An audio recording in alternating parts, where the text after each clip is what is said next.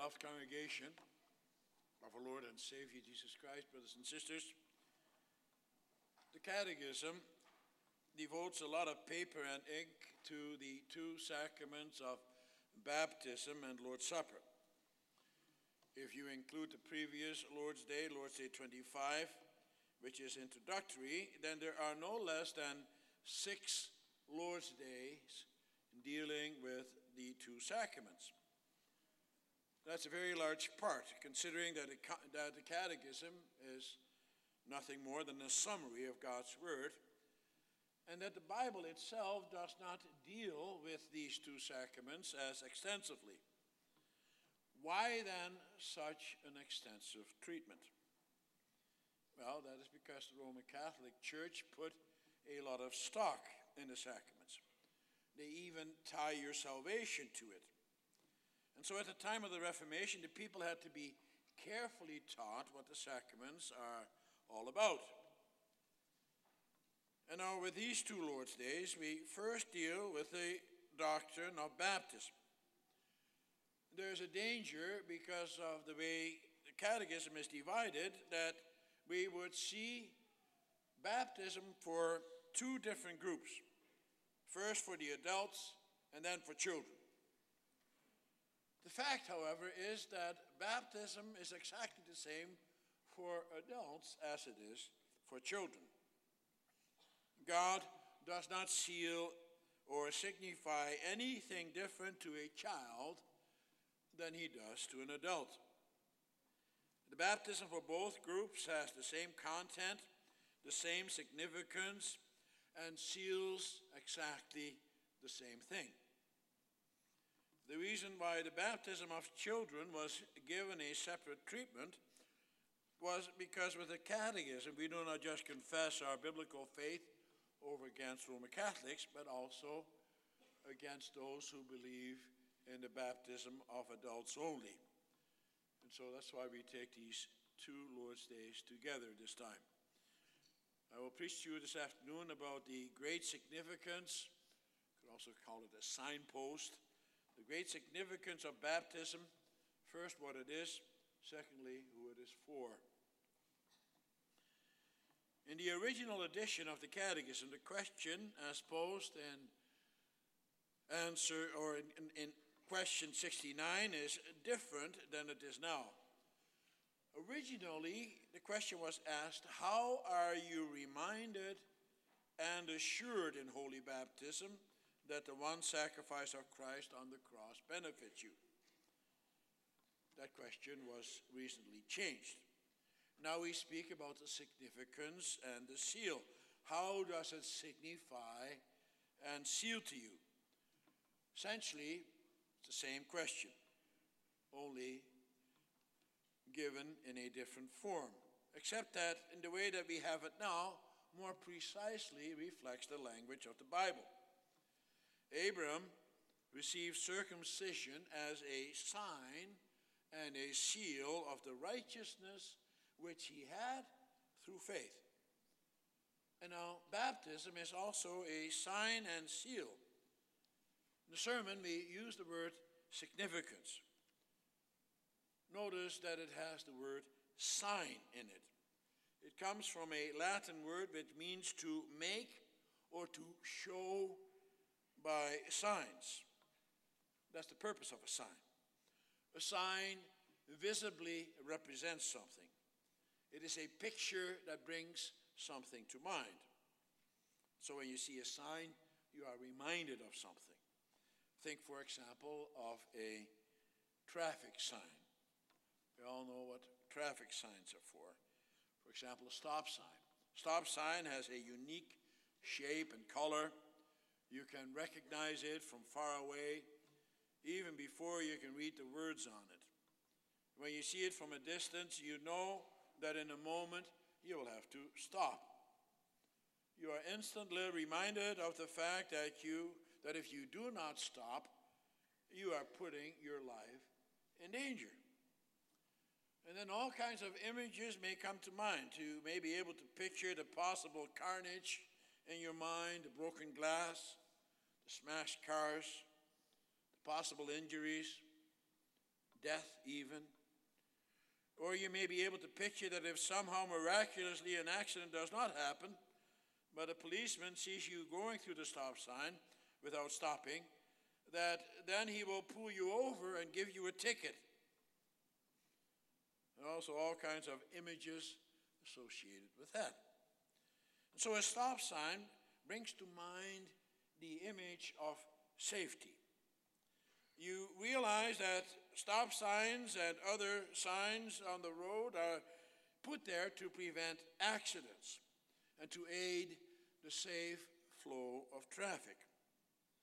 Knowing that there are all kinds of stop signs as you make your way down the highway, that gives you a sense of security and also a sense of freedom.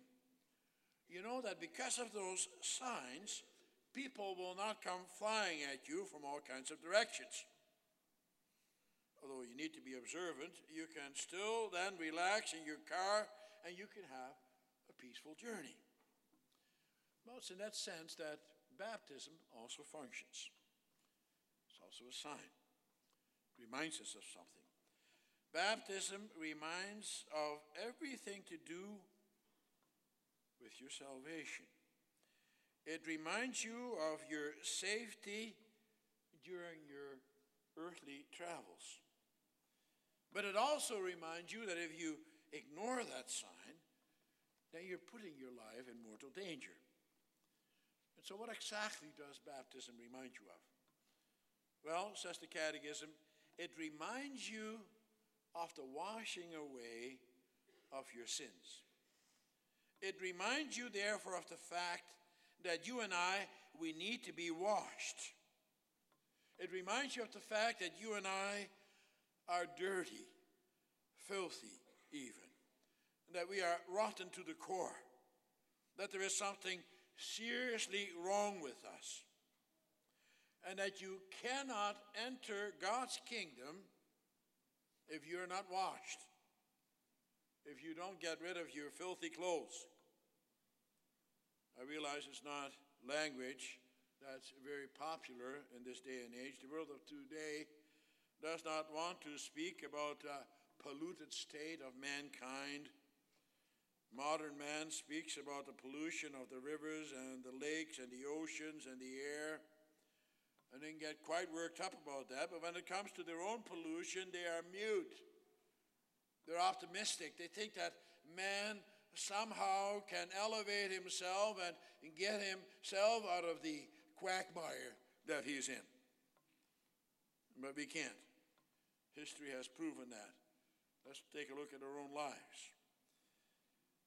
So, now, if you speak about the pollution of people, then they give you that incredulous look as if you're something, as if there's something wrong with you. What are you talking about?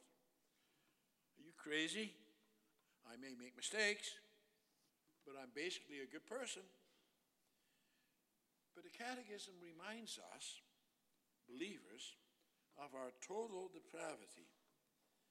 On the basis of God's Word, it reminds us of what the Scriptures tell us about ourselves. As James tells us in the first chapter of his letter, the law is like a mirror, and therein you see a reflection of yourself. It's not a pretty picture. For that reason, the sign of the water is such a powerful signpost for the believer. The Old and the New Testament believer could very well understand this, for during biblical times, clear, clean water was a precious commodity. It's not the same as it is now. Now, all we have to do is turn open the tap and clean, clear water comes out. But in those days, you had to travel to a well and you had to carry the water in buckets to your home or wherever you needed it. And you constantly needed that water for many purposes. You needed it especially for washing yourself. For Palestine is a very dusty country. As soon as the winds pick up, it would blow in the dusty sand from the desert, which would permeate everything. And then you could wash yourself in that clean, clear water, and that would be wonderful. and then you feel like a new person. But we do not have to go back to biblical times to understand the refreshing and cleansing nature of water. Anyone who has ever worked in a fish shop, as I did many years ago, or in a pig barn, or in a sewer pit, knows how welcoming a refreshing shower is after work is done for the pungent smell of the environment in which you are working will enter every pore of your body, especially if you've been sweating. Every part of your body becomes permeated with a putrid smell. May not be aware of it yourself as much, but when you come into contact with others, they certainly will. Times they can smell you a mile away. You need a shower, a thorough scrubbing You need clean clothes. Refreshing shower and clean clothes do wonders. And then you can once again enter the land of the living. And that is why in the Old Testament the Lord wanted the large copper laver to be placed in the tabernacle and later in the temple.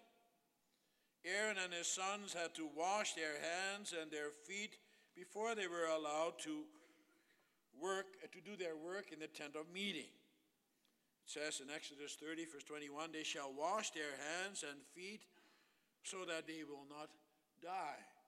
Just a moment ago, we sang from Psalm 26 that I wash my hands in innocence. That is because in the temple, the forgiveness of sins is indicated, is given. And there it is given through the sacrifices. But the water there was not just for the outward washing of their skin. No, that washing was symbolic of their total pollution. It was symbolic of the fact that they were completely contaminated because of their sins and that they are odious to the Lord and that they smelled to high heaven. The prophets understood the true significance of the need not only for outward cleansing, but especially inner cleansing. For example, David cried out after his sin with Bathsheba, Purge me with hyssop, and I shall be clean. Wash me, and I shall be whiter than snow. And further, hide me from my sins, hide your face from my sins, and blot out all my iniquities. Create in me a clean heart, and renew a right spirit within me.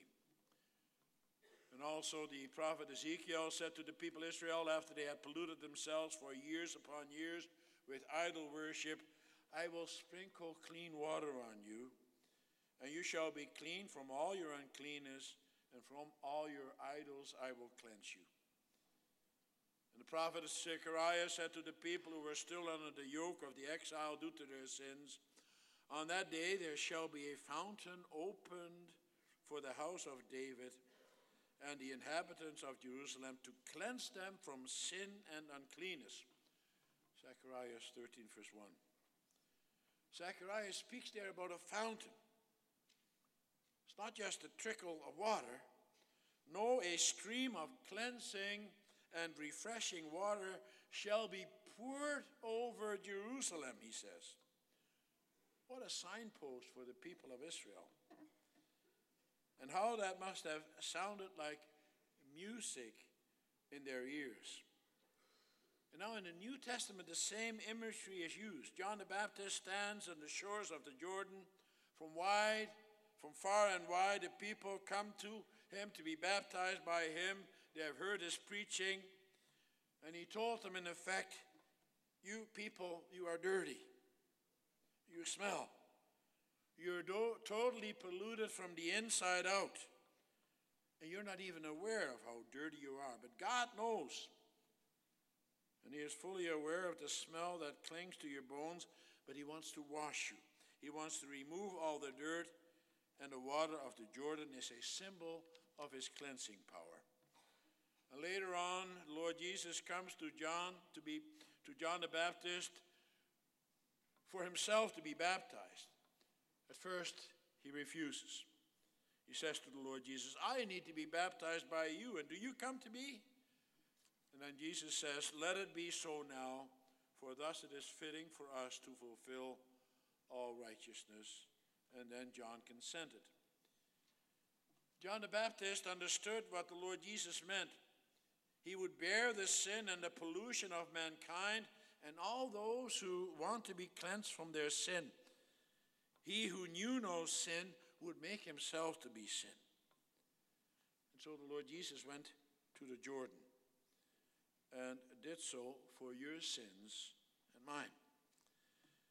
Just before his ascension, after his death, the Lord Jesus instituted holy baptism as a sign and a seal of his promise to wash us from our sins.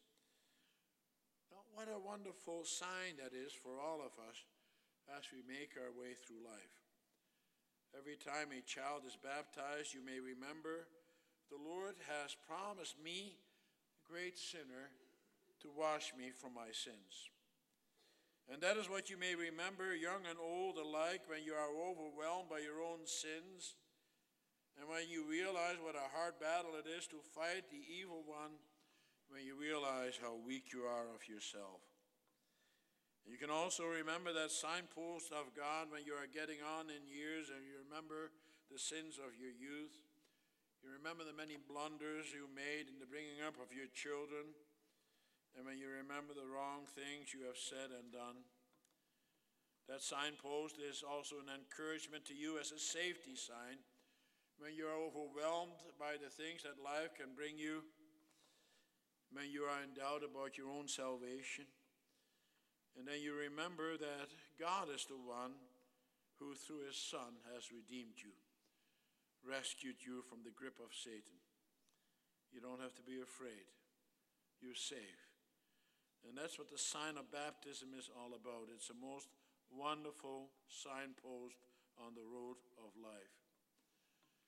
But it also serves as a warning. We may not ignore that sign. We may not ignore that sign for our children either. You may not forget that only God can wash you from your sins.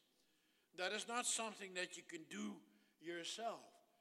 If you think that you can have something to do with your own salvation, you are going down the wrong track. For you may doubt at times.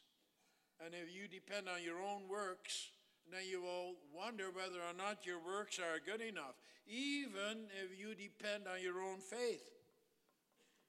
Was my faith good enough? Was it strong enough? If you're baptized on the basis of your faith. And so we realize how great our sins can be, and also our circumstances, how bleak they can be. And that is why the scriptures also speak of this sacrament as a seal. A seal is something that authenticates, it guarantees authenticity, like the seal of an official document. Even today, any document which has legal significance has to be signed by all the parties concerned, and then it is official. The document gets the imprint of the official authenticating and witnessing of those authenticating and witnessing the transaction. And then what happens to that document? Well, it is stored for safekeeping. Anytime you can take it out of that safekeeping spot and you can get it out of the safe, for example, and you can look at it and be assured of its validity. Whatever that document affirms is settled and binding, it cannot be changed. And that's the way it is with baptism. Baptism is like a seal on a document. The promises are sure. And look at the wonderful promises that baptism seals. It points to our renewal today and into the future. The Lord God promises that all the destruction and pollution of redeemed mankind will be undone. There will be a new earth with new creatures. Doesn't seem like it right now yet, but it's springtime. Soon, spring will be in full swing. Flowers will bloom and trees will become alive. That's the work of the Holy Spirit. That's God's doing. Spring reminds us of that. Reminds us that He renews all things and that the final and great renewal will come in the last day. Listen to what we are told in the book of Revelation in chapter 21. The Apostle John is shown the New Jerusalem, and there all the pollution is gone. For he says in chapter 21, verse 27, But nothing unclean will ever enter it, nor anyone who does what is detestable or false, but only those who are written in the Lamb's book of life. And further in the next chapter, no longer will there be anything accursed, but the throne of God and of the Lamb will be in it, and his servants will worship him. They will see his face, and his name will be on their foreheads. And the angel said, These words are trustworthy and true. Note well, however, that only those who have the name of the Lamb on their foreheads will enter into it. In other words, only legitimate candidates can enter. Only they will experience such blissful future. Baptism is for the believers and their seed. That's clear enough from the scriptures. Bible tells us whoever believes and is baptized will be saved, but whoever does not believe will be condemned. The question is does that speak only about adults? No. There are many references in the New Testament about baptism. In Romans 6, Paul deals with the oldest question put into the minds of men by Satan Shall we keep on sitting so that we can all the more enjoy the grace of God? And then he reminds them, he warns them. Don't you know? Don't you know that all of us who were baptized into Christ Jesus were baptized into his death? And he does the same thing with the Corinthians. He tells them that a divided congregation is not possible in view of the baptism which they received. He says in 1 Corinthians 1, verse 12 and 13, What I mean is that each of you says, I follow Paul, or I follow Apollos, or I follow Cephas, or I follow Christ. Is Christ divided? Was Paul crucified for you? Or were you baptized into the name of Paul? No, they were baptized in the name of Christ. Through baptism, we are all identified with Christ. And he says the same thing to the Galatians in chapter 3, verse 27 For as many of you as were baptized into Christ have put on Christ. In Colossians 2, he clearly shows that baptism incorporates us into the circumcision of Christ. That is why now, as question and answer 74 tells us, circumcision is no longer in effect. Baptism is. And so, what does baptism indicate? It indicates that we are washed sinners, washed in the blood of Christ.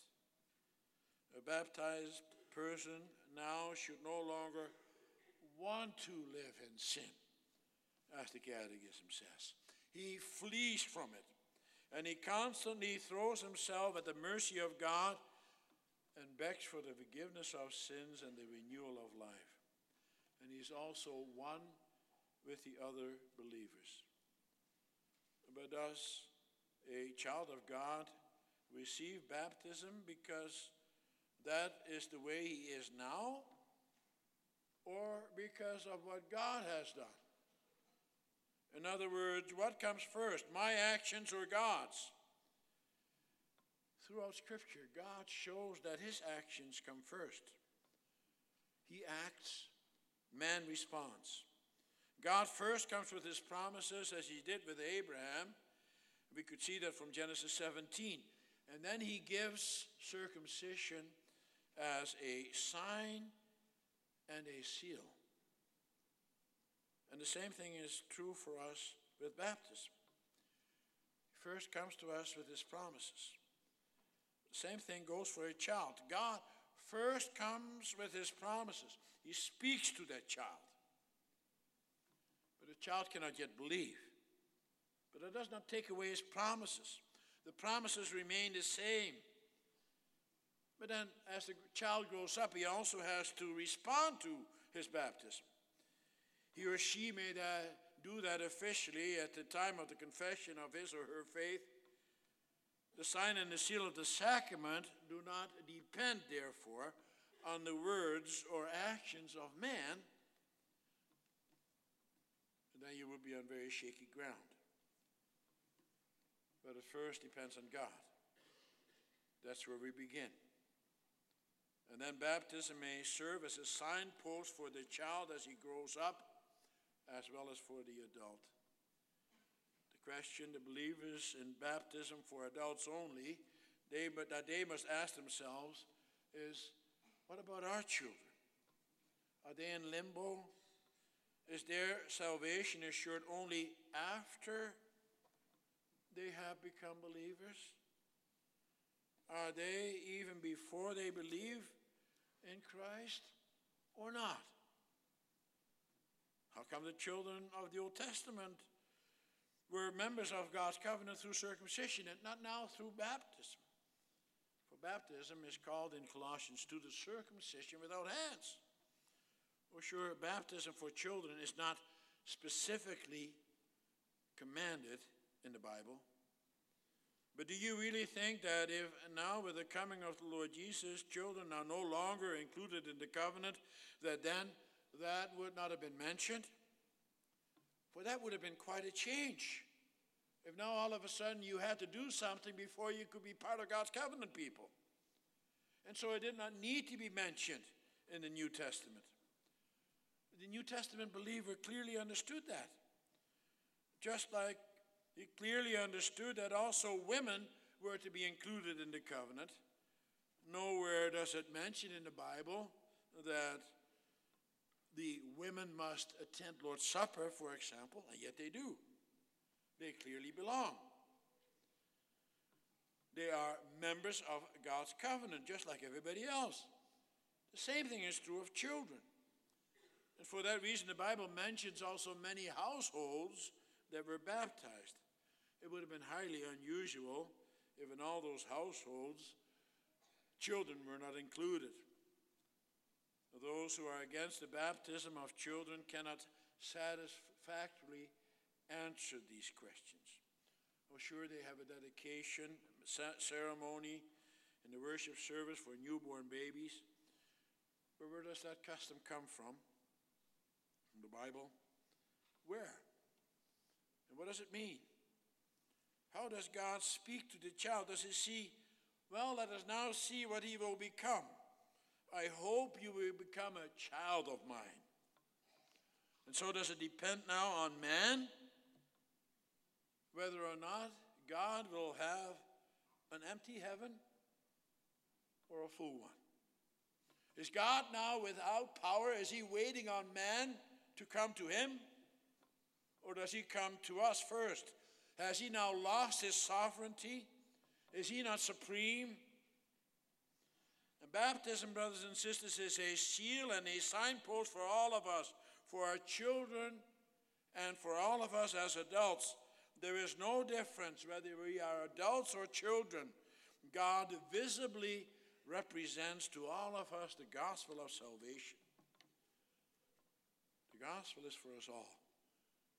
God alone belongs to glory. And for that reason, it is so important that we teach our children to respond to their baptism. Oh, sure, sometimes children may walk away. The Israelites did as well. They walked away from their covenant God and became lost. That happens. But that does not nullify God's promises and the surety that we may have of God's promises. And we must learn that time and again and that is why baptism is always done in a worship service, too. For it is for the strengthening of our faith to remind us of what God has done so that we can respond to it. And so let none of us reject the wonderful promises of God. He alone can renew us, and He alone can renew this polluted creation. We ourselves have nothing to offer in that regard except to respond in faith, and also that faith is a gift from God. What a wonderful signpost that God, the Lord God, has given to us, brothers and sisters. He promises to wash us and our children from all our sins. We may believe, we can believe, and we must believe that.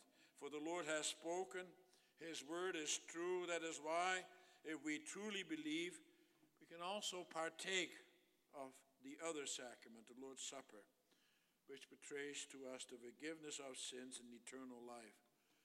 God gives us many signposts in life. Why? Because we need it. He knows how easily we go the beaten track, how easily we disobey his signs. And so let us use these signposts, brothers and sisters, all of our lives.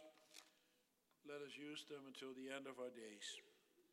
Let us allow ourselves to be constantly reminded of the wonderful God that we have, who washes us from our sins. What a wonderful gift.